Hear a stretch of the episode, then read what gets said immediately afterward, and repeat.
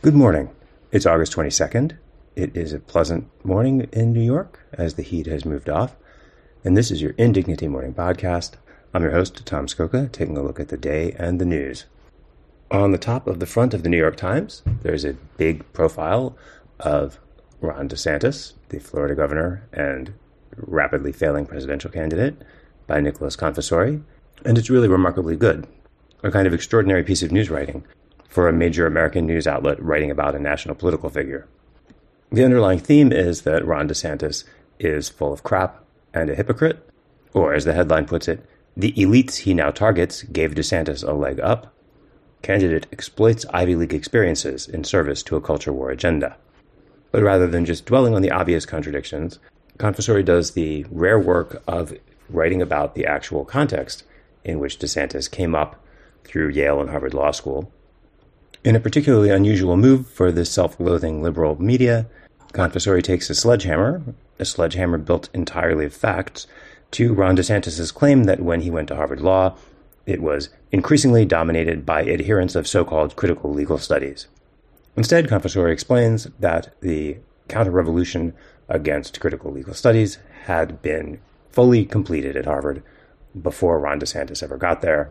As the story says, critical legal studies was at its nadir, Harvard students of his era, Confessore writes, were more drawn to the discipline of law and economics, advanced by conservative legal scholars.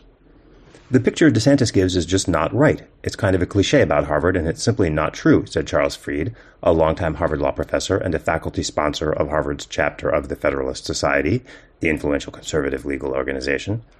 He must have known it because everyone knew it.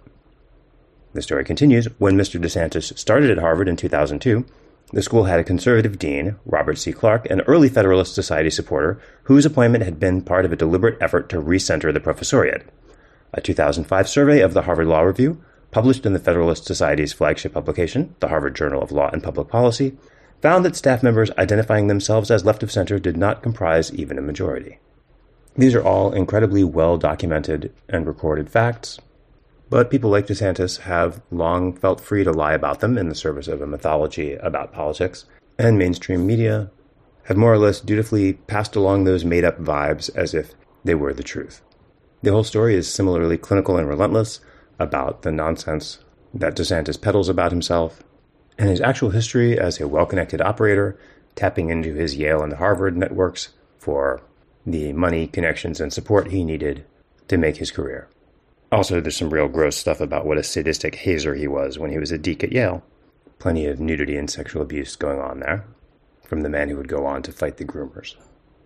Much less skeptically, the Times gives a piece of the front page to a belated account of the rise of the song Rich Men North of Richmond by that guy on the internet. There's a lot about the song's resonance and the culture shaping power of conservative pundits like Jason Whitlock as the story recounts how the song rocketed up the charts. And you have to wade pretty deep through this will of the people stuff before you get to a strangely veiled reference to a more targeted digital savviness at play in the song's success. Namely, that the reason it became number one was that it got a wildly anomalous number of 99 cent download sales, which are heavily weighted over other forms of distribution, and the Times notes are used by organized fan bases to tactically boost their favorite artists which assumes that such a tactically organized fan base successfully coalesced around a previously unheard of guy the same way that it would around an existing K pop juggernaut.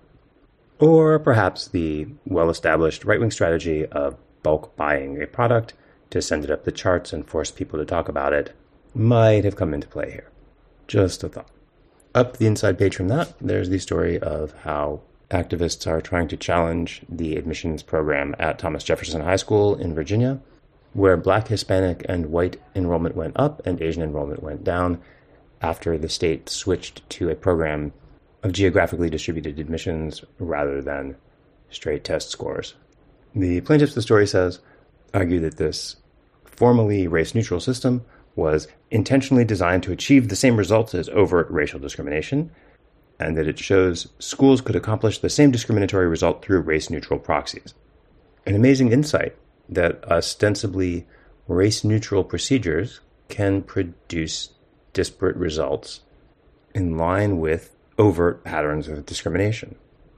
If only there were some academic discipline or field of theory to explain how that works. That's the news. Thank you for listening. Please subscribe to Indignity to keep us going. And we will talk again tomorrow, or not, depending on how this case of COVID goes.